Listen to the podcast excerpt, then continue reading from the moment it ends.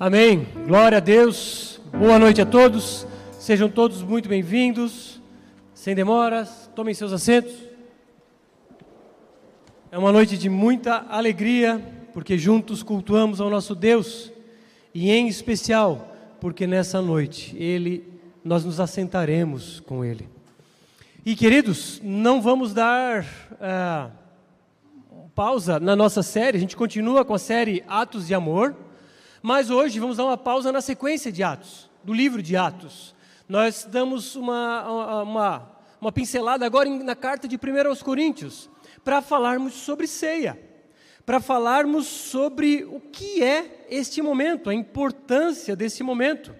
E o texto que nós vamos ler está lá em 1 carta aos Coríntios, no capítulo 11, do verso 17 ao 34, e a gente vai lendo gradativamente ao longo da ministração.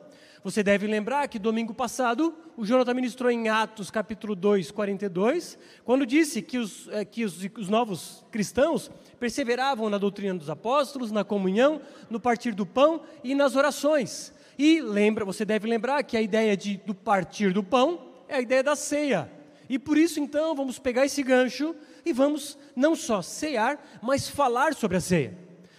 Quer dizer, você sabe que nessa quinta-feira que passou agora tivemos a nós não. Os católicos tiveram um feriado de Corpus Christi, e é justamente um feriado que comemora a, a Eucaristia, que comemora a ceia. E, porque a ideia de Corpus Christi, né, o corpo de Cristo, e quando Jesus né, reparte o pão e diz isso é o meu corpo. Enfim. E hoje então vamos não só falar sobre a ceia, vamos vivenciar a ceia, assim como vamos vivenciar mais um batismo, para a glória de Deus. Hoje pela manhã tivemos um, agora pela noite temos outro. E essas são duas ordenanças que Deus instituiu por meio de Jesus para que nós continuemos: batismo e ceia. Devemos prosseguir repetindo essas ordenanças até que Jesus volte. Enquanto a ceia é quando nos alimentamos de Jesus, espiritualmente falando, o batismo é o ritual que marca a entrada do cristão na família de Deus simbolicamente, é o velho homem que se vai às águas e dali surge o novo homem. Então é um ato simbólico que marca o indivíduo que publicamente confessa a sua fé em Cristo como seu Salvador e seu Senhor. Esse texto sobre a ceia, ele está presente nos evangelhos segundo Mateus, Marcos e Lucas, e agora no capítulo uh, 11, desculpa, de 1 Coríntios. Não está descrito dessa forma no Evangelho segundo João. E esse texto que nós vamos ler, ele divide em três partes. Pode aumentar o meu retorno, por favor? Primeira parte é um problema que havia na igreja de Corinto. Segunda parte, Paulo dá uma explicação sobre a ceia. E a terceira parte, ele fala sobre orientações práticas. E a primeira parte do texto que vamos ler é sobre os problemas que haviam na igreja de Corinto em especial um problema. Vamos ao texto que está na tela. E diz assim: Assim, meus irmãos, quando. Desculpa, não. Deixa eu voltar. Diz assim: Mas nisto, que agora prescrevo, não posso elogiá-los, porque vocês se reúnem não para melhor, e sim para pior. Porque, antes de tudo, estou informado de que quando se reúnem na igreja, existem divisões entre vocês. E eu, em parte, acredito que isso é verdade. E até é necessário que haja partidos entre vocês, para que também os aprovados se tornem conhecidos entre vocês. Quando, pois, se reúnem no mesmo lugar, não é a ceia do Senhor que vocês comem. Porque quando comem, cada um toma antecipadamente a sua própria ceia, e enquanto um fica com fome, o outro fica embriagado.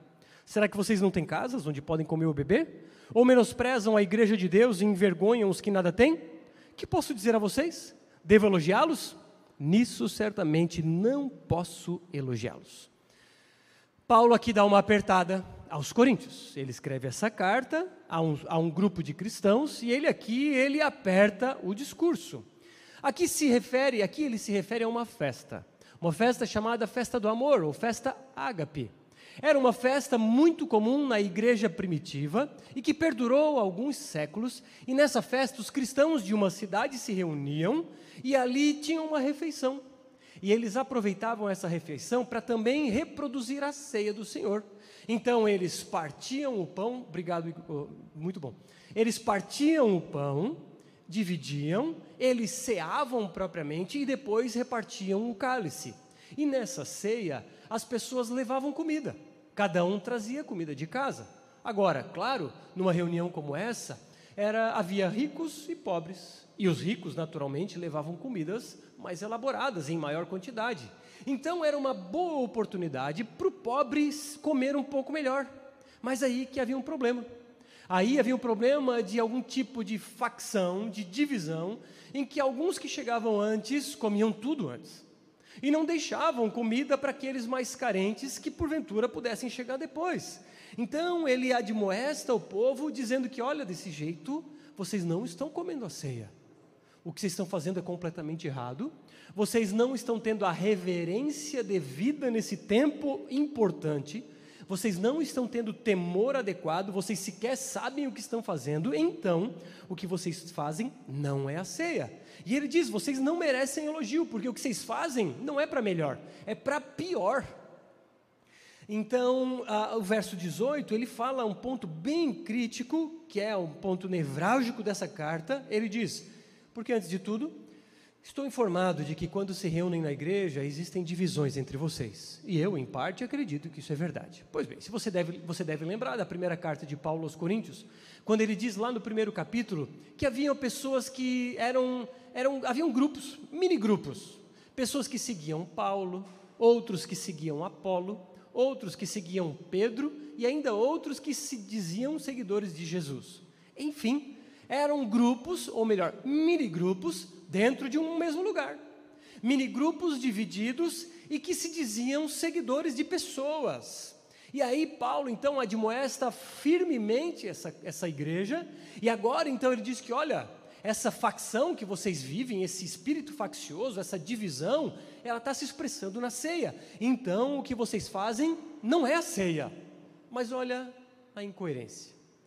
Um momento em que é para celebrar justamente a união da igreja, eles estavam se dividindo. O momento que é para celebrar a união entre os cristãos, eles estavam demonstrando separação, facção, divisão. Queridos, o que vamos fazer agora, há pouco, é, é a celebração da união. Primeiro, nossa união com Cristo, mas também a nossa união como corpo. E essa divisão que havia na igreja de Corinto se expressava na festa, como a gente vê nos versos 20 e 21.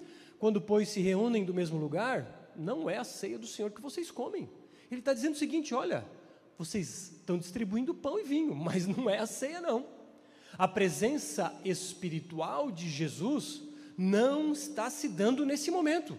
Não é a ceia que vocês celebram, não. E ele diz mais, porque quando comem, cada um toma antecipadamente a sua própria ceia, e enquanto um fica com fome, outro fica embriagado. Então, alguns de barriga cheia, enchendo a cara de vinho, embriagados, e outros chegando, quando já não havia mais comida. Isso então era uma expressão de uma atitude facciosa, de uma atitude que demonstrava divisão entre aquelas pessoas. Claro, mostrando então o egoísmo. Uma festa que era para celebrar a união era evidenci... É, nela se evidenciava o egoísmo. Irmãos, o espírito faccioso destrói igrejas. Quando pessoas se dizem seguidoras de outras dentro de uma mesma comunidade, isso causa divisão e reino dividido não subsiste. Precisamos zelar para que haja uma união e uma unanimidade para que juntos caminhemos em prol de um propósito. Você sabe muito bem que a nossa missão é ajudar pessoas a conhecer a Deus, viver em comunidade e servir no mundo. Agora, para que essa missão se fortaleça, precisamos estar juntos. E quanto mais juntos estivermos, mais essa missão se fortalece. Imagina numa guerra e aí soldados de um mesmo exército lutando um contra o outro, ou cada um caminhando para um lado, não faz sentido.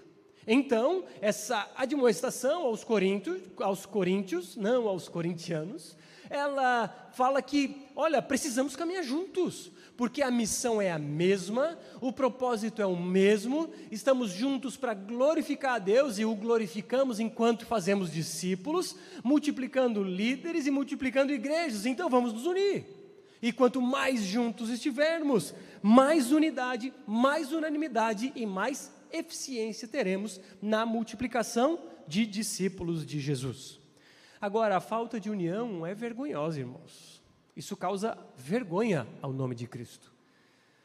Irmãos que às vezes têm brigas, um fez alguma coisa para o outro e ele não perdoa, o outro não pede perdão, um orgulho envolvido, isso é demoníaco, por assim dizer. Isso é sementes plantadas por demônios que causam estragos em muitas igrejas locais. E você deve conhecer histórias de igrejas que se dividem por causa disso. Então, essa divisão, essa facção acaba gerando briga e acaba gerando falta de perdão, e as pessoas às vezes não se falam dentro de uma mesma comunidade. E irmãos, já posso adiantar-vos, isso é inadmissível. Não admitimos isso aqui na igreja. Esperamos que, se existe esse tipo de contrariedade no coração de alguns irmãos, peço que comecem a refletir sobre isso a partir de agora, para que até o final da ministração de hoje você esteja encorajado a resolver esse problema, se é que ele existe no coração de alguém. Então é um convite para uma autoanálise, porque se há briga, a missão não evolui, é fato. Agora, se por um lado existe briga, por outro lado, num outro extremo, existe uma unidade, existe uma comunhão de uma igreja que caminha junto em prol de um, de um, de um alvo, de um foco. Mas se algumas pessoas, então, num extremo se envolvem em picuinhas, outras se envolvem na comunhão, existe o meio termo. Existe o morno, que não é quente nem frio. Aquele que Jesus disse que vomitar-te-ei porque esse não se posiciona. Então, queridos, eu não gostaria que ninguém fosse negligente. Eu gostaria de, de ver unidade. Porque alguém pode me dizer assim, Bruno, eu não tenho briga com ninguém, graças a Deus. Eu, olha, Bruno, eu não tenho problema com ninguém. Oh, que bom, irmão. Tá aí, tu convive com o pessoal? Não, eu não conheço ninguém da igreja. Então, como é que vai ter briga? Não vai mesmo. Como eu, no começo, que eu comecei a frequentar uma certa igreja, eu chegava depois e saía antes, para ninguém me ver, para eu ficar quietinho no meu canto, sentava perto da porta. Eu não estou dizendo que os que estão perto da porta pensam assim, não, porque eu sei que chegaram bem cedo, é, mas era a minha característica. E não queria me envolver, mas eu estava completamente equivocado, irmãos. Então, se, ok, não queremos, não queremos brigas, mas também não queremos negligência. Queremos que haja envolvimento, queremos que haja unidade, unanimidade, comunhão, parceria porque isso é o reino de Deus. O salmista vai dizer quão bom, Salmo 133, quão bom e quão suave é que os irmãos vivam em união, porque ali o Senhor ordena bênção e vida para sempre. Você quer receber as bênçãos de Deus? Vive em comunidade, viva em união. Então eu te pergunto: você tem uma vida plena com essa igreja local? Reflita. Você vive efetivamente a vida da igreja? Novamente aponto para a missão. Conhecer, você está aqui conhecendo Deus no culto. Agora você vive em comunidade? Você caminha ombro a ombro com os irmãos? Irmãos, igreja, é, é, então, é muito mais do que um prédio. Igreja somos nós. E nós vivemos em comunidade. É vida em vida. É um edificando o outro. Aqui, você encontra um amigo para desabafar. Aqui, você encontra irmão que se alegra com a sua conquista. Aqui, certamente, você vai se alegrar com o irmão que, quando você compra um carro novo, ele vai se alegrar. Aqui você vai encontrar líderes que te instruem, que te ensinam, que te capacitam. Aqui você vai encontrar pastores que te aconselham, que te dão as ferramentas para que você trabalhe na missão de Deus. Aqui você vai encontrar ah, oportunidades para servir. Isso é igreja, irmãos. E eu posso lhes garantir que a vida na igreja é a melhor coisa que tem. Eu vivi 32 anos fora do corpo de Cristo, dos meus zero até os 32. E Deus, pela sua vontade, escolheu me, me chamar aos 32 anos para a igreja. Mas depois, quando encontrei os meus irmãos em Cristo, eu vi o quão maravilhoso e abençoado é viver em comunidade. Hoje de manhã tivemos o batismo do Jorge. Certamente aqui boa parte conhece ele e boa parte ao menos conhece a história do Jorge, ou melhor, o nome do Jorge. Nós oramos por ele aqui diversas vezes. O Jorge, vou resumir a história. O Jorge, ele era uh, um vendedor de balas na rua. Ele, aliás, já foi usuário de drogas, ele já morou um tempo na rua, mas no momento em que uma irmã aqui da igreja o encontrou, ele era um vendedor de balas, andando de cadeira de rodas, porque tinha tido um AVC, vendia balas na rua porque não tinha sustento, sozinho. Filho, um filho morto, uma filha mora longe, o outro preso, a esposa deixou, um homem sozinho, vivendo em um quarto muito sujo e muito ruim. E essa irmã então entendeu que Deus estava chamando ela para conversar com aquele homem. E ali começou uma história a dona Cláudia, como ele chama, começou a trazê-lo para a igreja. E na primeira vez que ele veio ao culto, eu conheci, ele disse: Ah, tá tudo ruim na minha vida. Eu hoje mesmo roubaram a minha carteira, eu já não tenho nada. Não, calma, Jorge, vamos conversar, vamos caminhar junto. E assim ele foi vindo. E o tempo foi passando e ele foi se envolvendo. E ele disse: Eu quero servir, eu quero fazer alguma coisa. Eu vi que Jesus me chamou, então eu quero chamar gente para cá. Eu quero é, me envolver mais nessa comunidade. Mas aí o Jorge tinha um problema de coração, um problema gravíssimo. Mas era como uma bomba relógio. E ele sempre fugiu da cirurgia porque ele não tinha ninguém para cuidar dele, porque uma cirurgia cardíaca envolve cuidados. E então tivemos a ideia de reunirmos um grupo de pessoas. Fizemos um pequeno grupo e esse pequeno grupo começou a dar suporte para o seu Jorge. E ele então fez a cirurgia. E esse grupo então se revezando nas visitas ao hospital, mas o Jorge então teve uma, um problema sério, uma infecção e quase morreu. Estava entubado e nós visitávamos ele em uma situação assim deplorável, parecia que ele realmente não ia sobreviver. E a igreja orou e para a glória de Deus ele foi curado, ele saiu do hospital e para a glória de Deus o grupo continuou ajudando esse homem, dormindo com ele na nova casa que ele arrumou, que inclusive um irmão da igreja paga o aluguel. E nós nos revezando nas visitas, a levar comida, a levar um rancho, enfim, irmãos. Falo sobre essa história, sobre alguém que não tinha ninguém. E ele foi abraçado por uma comunidade que literalmente e metaforicamente o abraçou, cuidou e ele tem, tem sido cuidado por estes hoje e hoje ele foi batizado. E tudo para a glória de Deus. Eu digo isso, irmãos, por dois motivos. Primeiro, você pode se envolver na causa, em servir e ajudar outras pessoas, como esse grupo fez com o Jorge. Mas por outro lado, você pode ser aquele que precisa. Não, Bruno, não tem problema de coração, mas talvez o coração na alma você tenha problema. Não, Bruno, não tem problema financeiro, mas talvez você tenha feridas. Enfim, irmãos, igreja está aqui para viver em unidade. A igreja está aqui para juntos caminharmos e nos fortalecermos. Agora, eu preciso dizer um aspecto sobre a Viva. E aqui eu vou jogar na mesa. A Viva tem um problema. E esse problema não é individual, ele é coletivo. E você, que é membro da Viva, você não pode dizer, é mesmo, vocês têm esse problema. Não, você tem que dizer assim, é, nós temos esse problema. E o problema, irmãos, é de comunhão. É justamente sobre o que estamos falando hoje.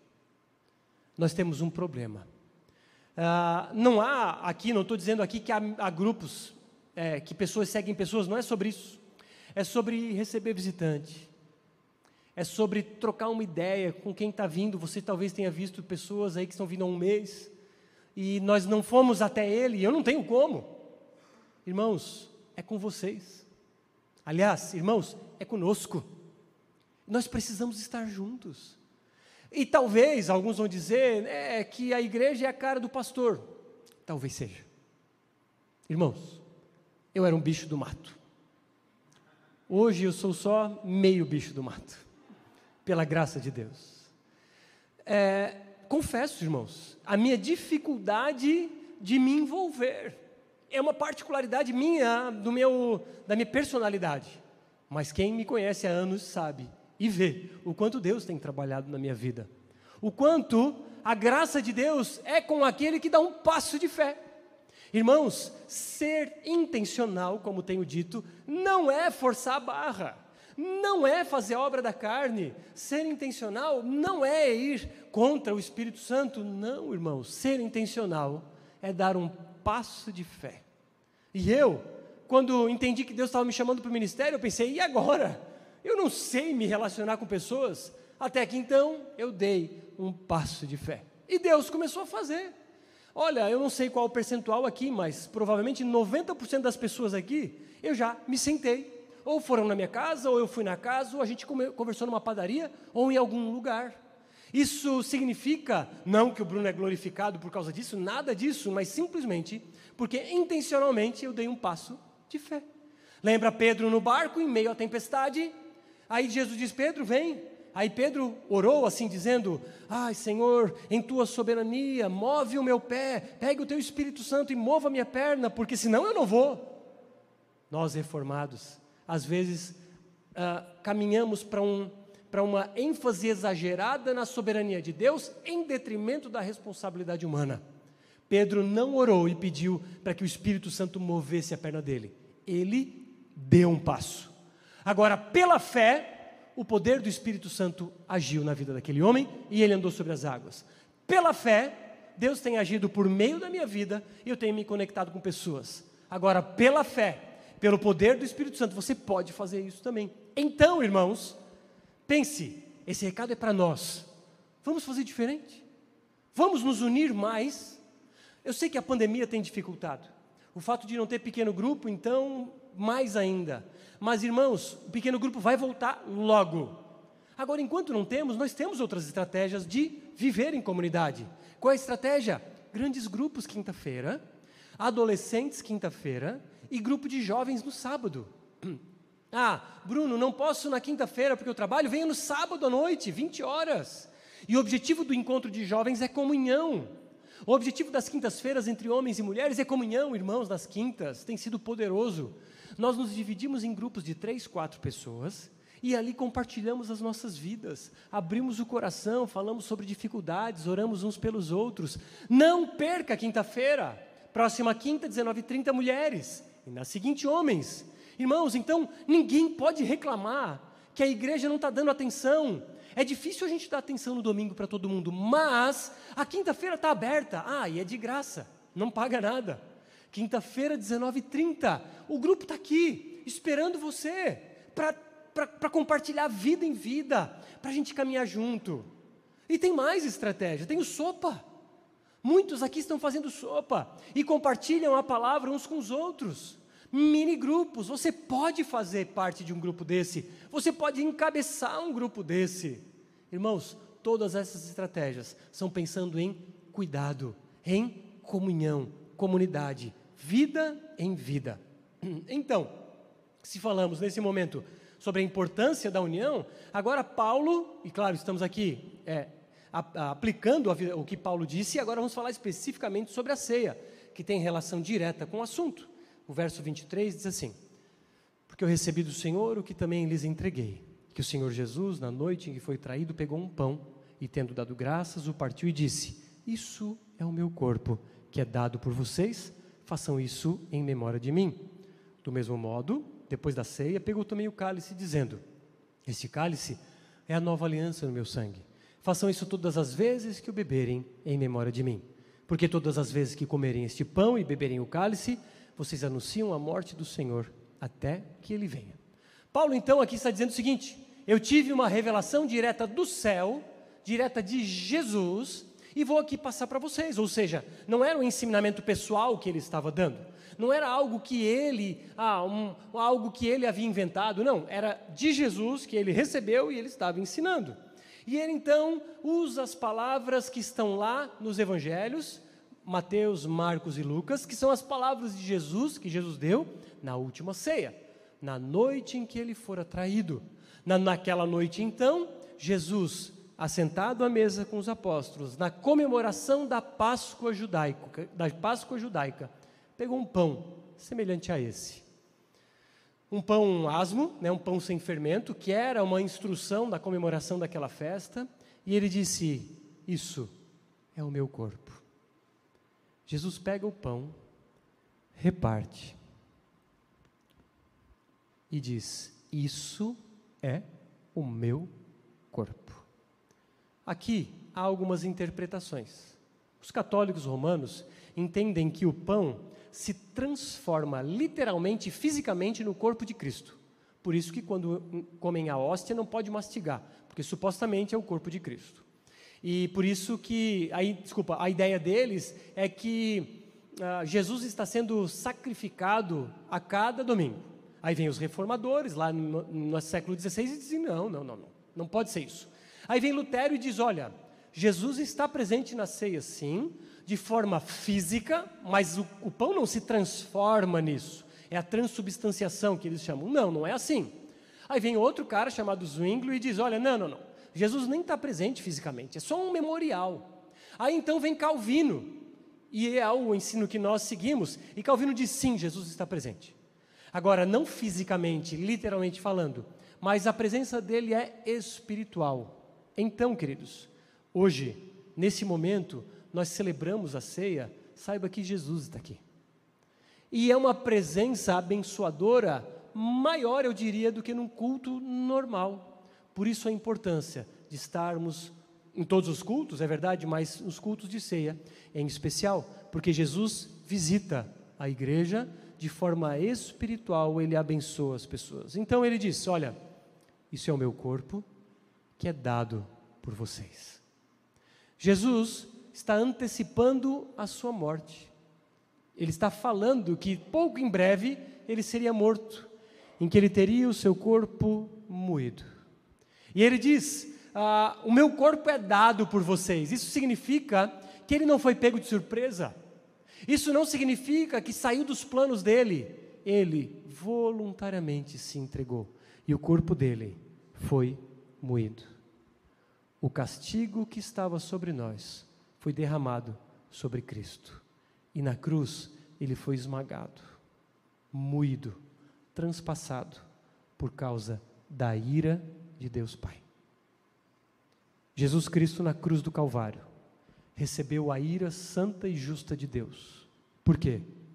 Porque ele resolveu o nosso problema. Estávamos nós separados de Deus, estávamos nós destituídos da graça de Deus, éramos pecadores, ninguém fazia o bem, todos pecamos e destituídos da glória de Deus, estávamos destinados ao inferno.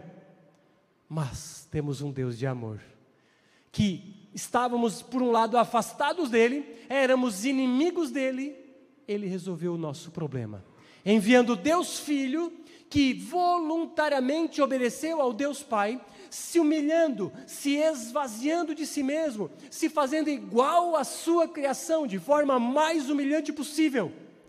Ele foi à cruz do Calvário, onde na cruz foi humilhado, esmagado e moído. Recebeu coroas de espinhos, uma coroa de espinho, recebeu pregos em suas mãos e pés, ele foi humilhado, cuspido e por fim cravaram uma lança no lado dele. Mas pior do que tudo isso, naquele momento, o Deus Pai derrama sua ira sobre o Deus Filho. Naquele momento, a ira santa e justa de Deus cai sobre o Filho. É como que Jesus Cristo, quando diz: Deus meu, por que me abandonasse?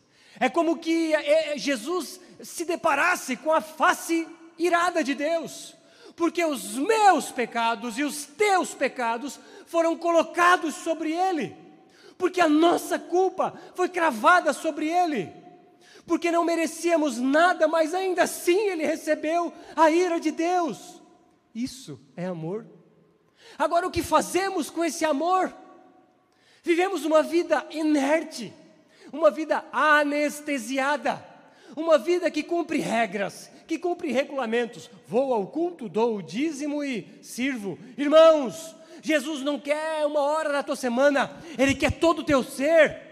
Jesus se quer, quer o teu 10%, Ele quer toda a tua conta bancária. E não estou falando para entregar tudo para a igreja, eu estou falando sobre viver para Cristo, eu estou falando sobre bradar aos quatro cantos dessa terra. Já não sou eu quem vivo, mas é Cristo que vive em mim. Você é capaz de bradar isso? É Cristo que vive em ti. Ou o Cristo que você vive é no domingo à noite, como alguém que não faz mal para ninguém. Como esses dias perguntei para uma senhora, e aí você vai para o céu ou para o inferno? Ela disse: Eu vou para o céu, é claro, eu não faço mal para ninguém. Irmãos, não é sobre isso o Evangelho. O Evangelho é sobre ver Cristo cravado no madeiro, por culpa minha, por culpa tua. E agora olhar com olhos de gratidão e dizer: Senhor, eu sei que tu és vivo, porque tu ressuscitaste, e por isso eu tenho esperança em ti. O que eu posso fazer para te agradar? O que eu posso fazer para retribuir esse amor? Como eu correspondo esse amor sacrificial? E ele diz o quê?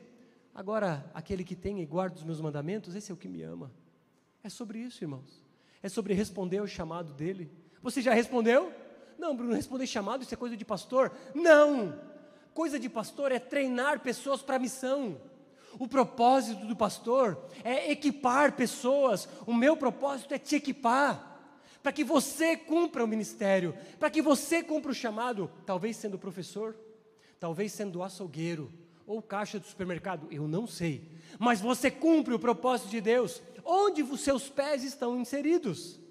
Então, queridos, olhe para a cruz e olhe para esse momento e responda ao chamado que Deus tem feito na tua vida. E diga: já não sou eu quem vivo, mas é Cristo que vive em mim. E o Davi hoje vai poder bradar isso. Ele vai poder chegar na escola dele amanhã, se ele está na aula presencial, eu não sei, ele vai dizer: Amigos, já não sou eu quem vivo, mas é Cristo que vive em mim. Você pode falar isso? Você tem essa ousadia, e eu não estou falando sobre perfeição, eu estou falando sobre um desejo de servir ao Rei dos Reis, ao Senhor dos Senhores, porque para isso que todos fomos chamados. Então, irmãos, ele repartiu o pão, ele, depois da refeição, repartiu o vinho, e era um cálice de vinho, e era vinho que era servido mesmo, porque vocês viram que, inclusive, o povo ficava bêbado, e, obviamente, ficar bêbado é completamente equivocado, não há dúvida quanto a isso mas ele diz que o vinho então representava o sangue da nova aliança. Agora, a nova aliança é uma nova administração de uma aliança que Deus instituiu com o homem, que começou lá em Adão e Eva, uma aliança estabelecida lá, que foi sendo renovada ao longo dos séculos, e agora recebe uma nova administração em Cristo, quando a lei não seria mais somente impressa em tábuas, mas seria impressa no coração do crente quando já não haveria mais a necessidade de sacerdotes que intermediariam pessoas a Deus, mas agora todos nós seríamos sacerdotes uns dos outros. Agora já não haveria mais a necessidade de sacrificar animais, porque o Cordeiro Imaculado havia sido sacrificado. E agora a expiação dos pecados já não era mais temporária, agora o sacrifício de Jesus foi definitivo para expiar todos os nossos pecados, do passado, presente e futuro. Por isso, podemos dizer: agora já não há mais condenação para aqueles que estão em Cristo Jesus.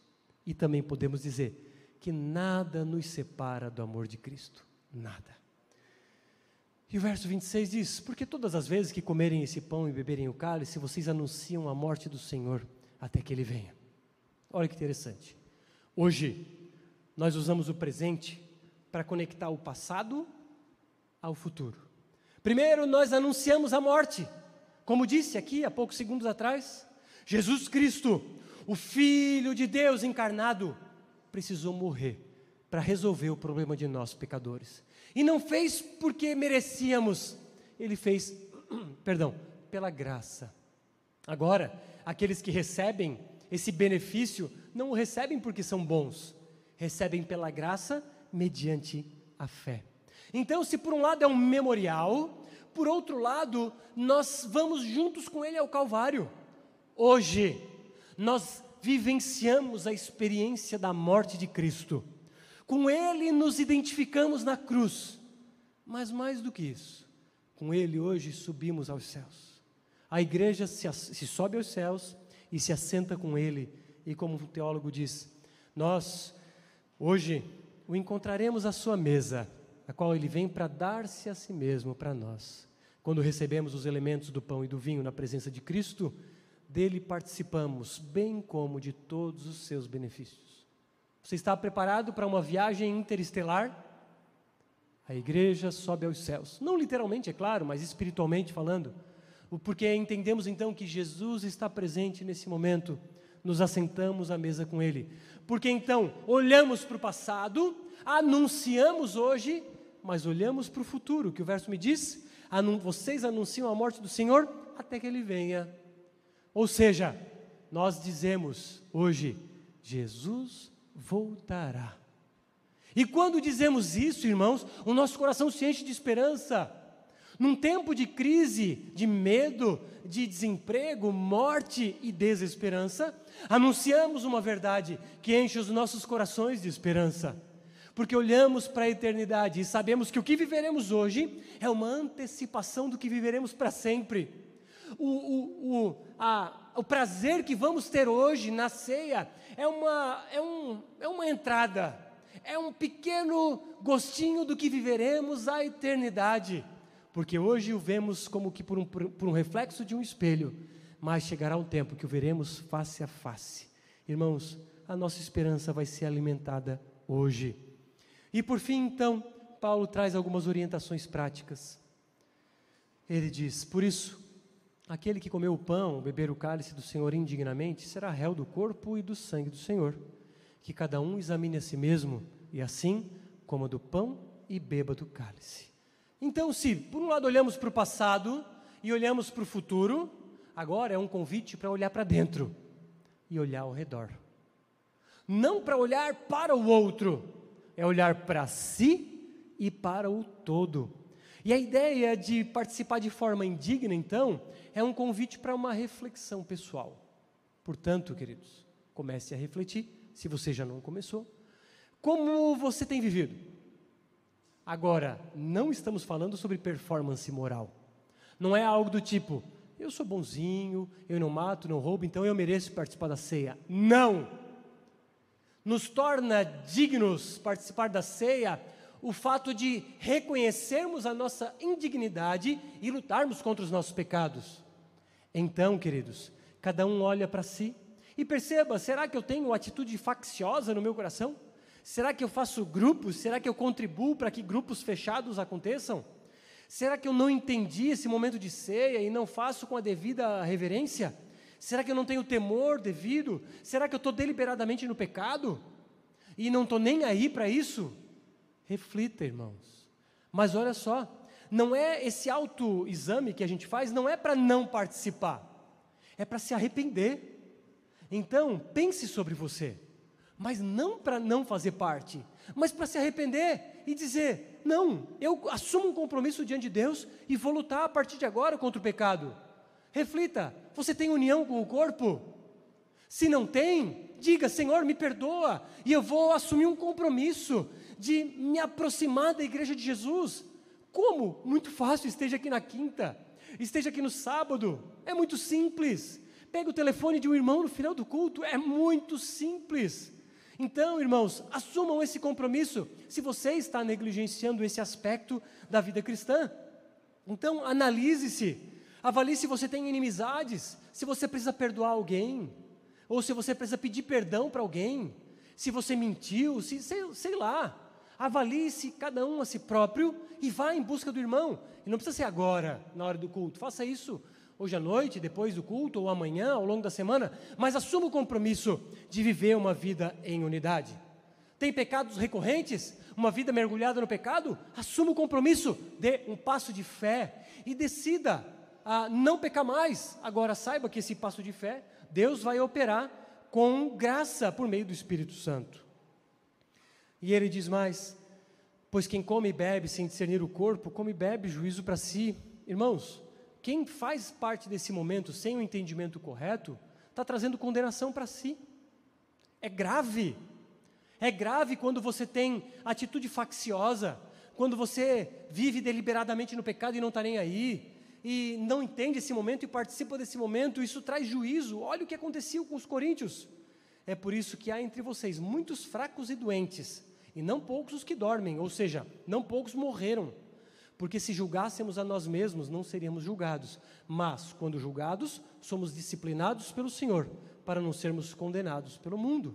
Paulo está dizendo que os coríntios estavam recebendo disciplina da parte de Deus, e eles estavam ficando fracos, doentes e morrendo, porque não tinham temor a Deus nesse momento, porque faziam de qualquer jeito. Então, irmãos, reflita e peça perdão. Porque olha só, a, o fato de Deus estava disciplinando o povo, isso era uma ação de amor.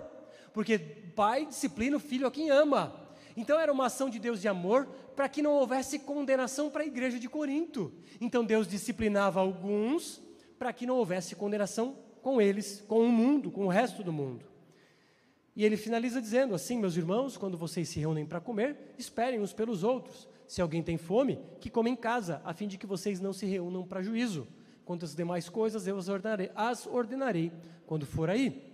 Então, Paulo dá as últimas orientações com relação à festa ágape, a festa do amor. Uma festa, para vocês terem uma ideia, que no século II já foi dividida da ceia. Por causa dos problemas, eles dividiram.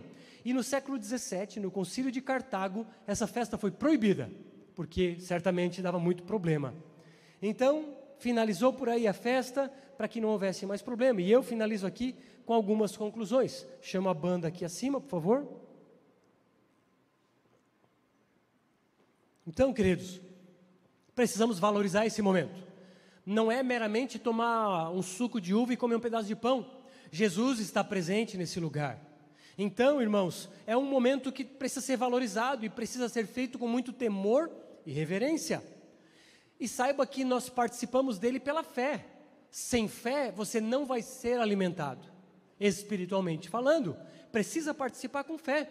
Esse momento nós nos fortalecemos, a nossa união com Deus e uns com os outros. Nesse momento, então, é um convite para uma autoanálise. Cada um vai pensar sobre si. Finalizo com algumas breves aplicações de, do tipo: peça perdão a quem tiver, a quem você tem que pedir perdão. Vá em busca de alguém. Ou perdoe quem você tem que perdoar, mas que haja reconciliação. Não pode haver divisão nessa igreja e em nenhuma outra. Se você vive no pecado, experimente dar um passo de fé para efetivamente vencer esse pecado pelo poder do Espírito Santo. E o último desafio é se aproxime da igreja, irmãos. Aproxime-se. Primeiro passo para se aproximar: diga sim para Jesus se você nunca fez publicamente falando. E se você quer dizer sim para Jesus, no final do culto, você vai me procurar. Ou me mandar mensagem no Instagram ou no WhatsApp. Mas me procure. Hoje, agora. Inclusive, Davi, pode vir. Pode sentar aqui. Vamos, e a Larissa também. O Davi vai mostrar para o mundo inteiro quem é o Senhor sobre a vida dele. E a Larissa, que é a sua irmã, vai efetivamente fazer o batismo dele, porque é alguém que tem muita importância na vida dele. O Davi então deu o passo de fé. Mãe, pai, venham aqui, vem aqui perto, filma. O Davi deu o passo de fé. Se você nunca deu esse passo de fé, dê. Nós estamos fazendo ininterruptamente esse convite. Se você nunca disse sim para Jesus com todo o seu coração, diga sim. É um, é, é momento crucial e mais importante na sua vida. E o Davi vai, vai fazer esse momento agora. E depois eu falo algumas outras aplicações.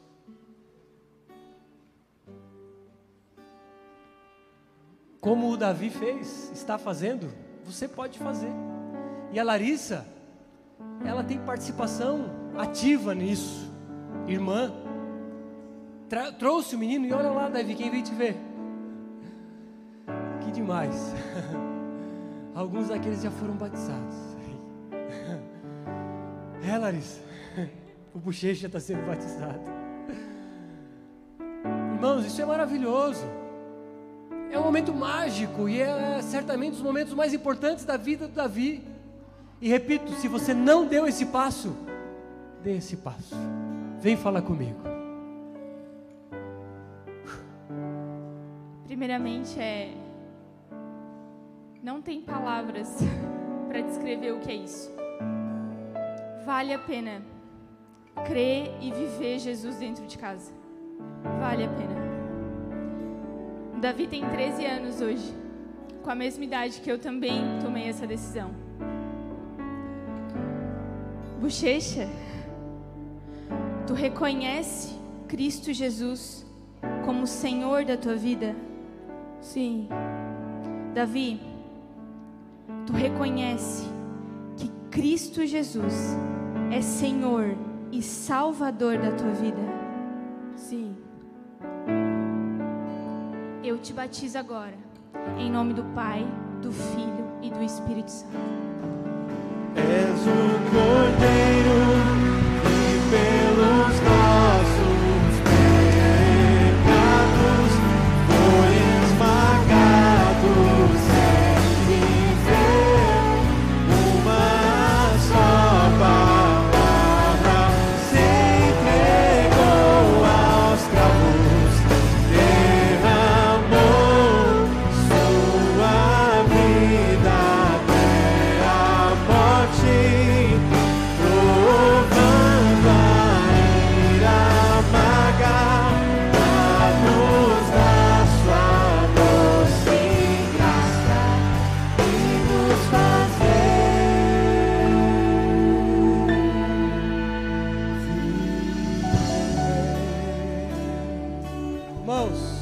alguém que disse sim para esse passo. O próximo sim que eu quero te convidar é para ser membro dessa igreja. Dia 27 do 6, domingo, 5 da tarde, curso de novos membros. Me procure, me mande mensagem diga: quero fazer parte desse curso. A gente vai tomar um café, vai trocar uma ideia e vou te instruir a, a, a, quais os próximos passos no que diz respeito a se tornar membro. E o próximo passo, então, é você dizer: quero viver em comunidade. Olha ali, conhecer, viver, servir. Portanto, vamos viver em comunidade, igreja. Vamos estar juntos.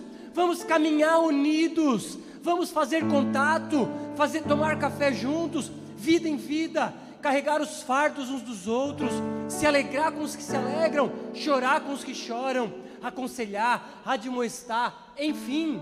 Vamos viver isso, irmãos. É um ponto fraco nosso, sim, mas pelo poder do Espírito Santo e dando passos de fé, Ele vai trabalhar em nossas vidas. E uma das nossas marcas, em nome de Jesus, vai ser uma vida que caminha, uma, uma desculpa, uma comunidade que caminha efetivamente unida, em unidade, em unanimidade. Por isso, conto com vocês.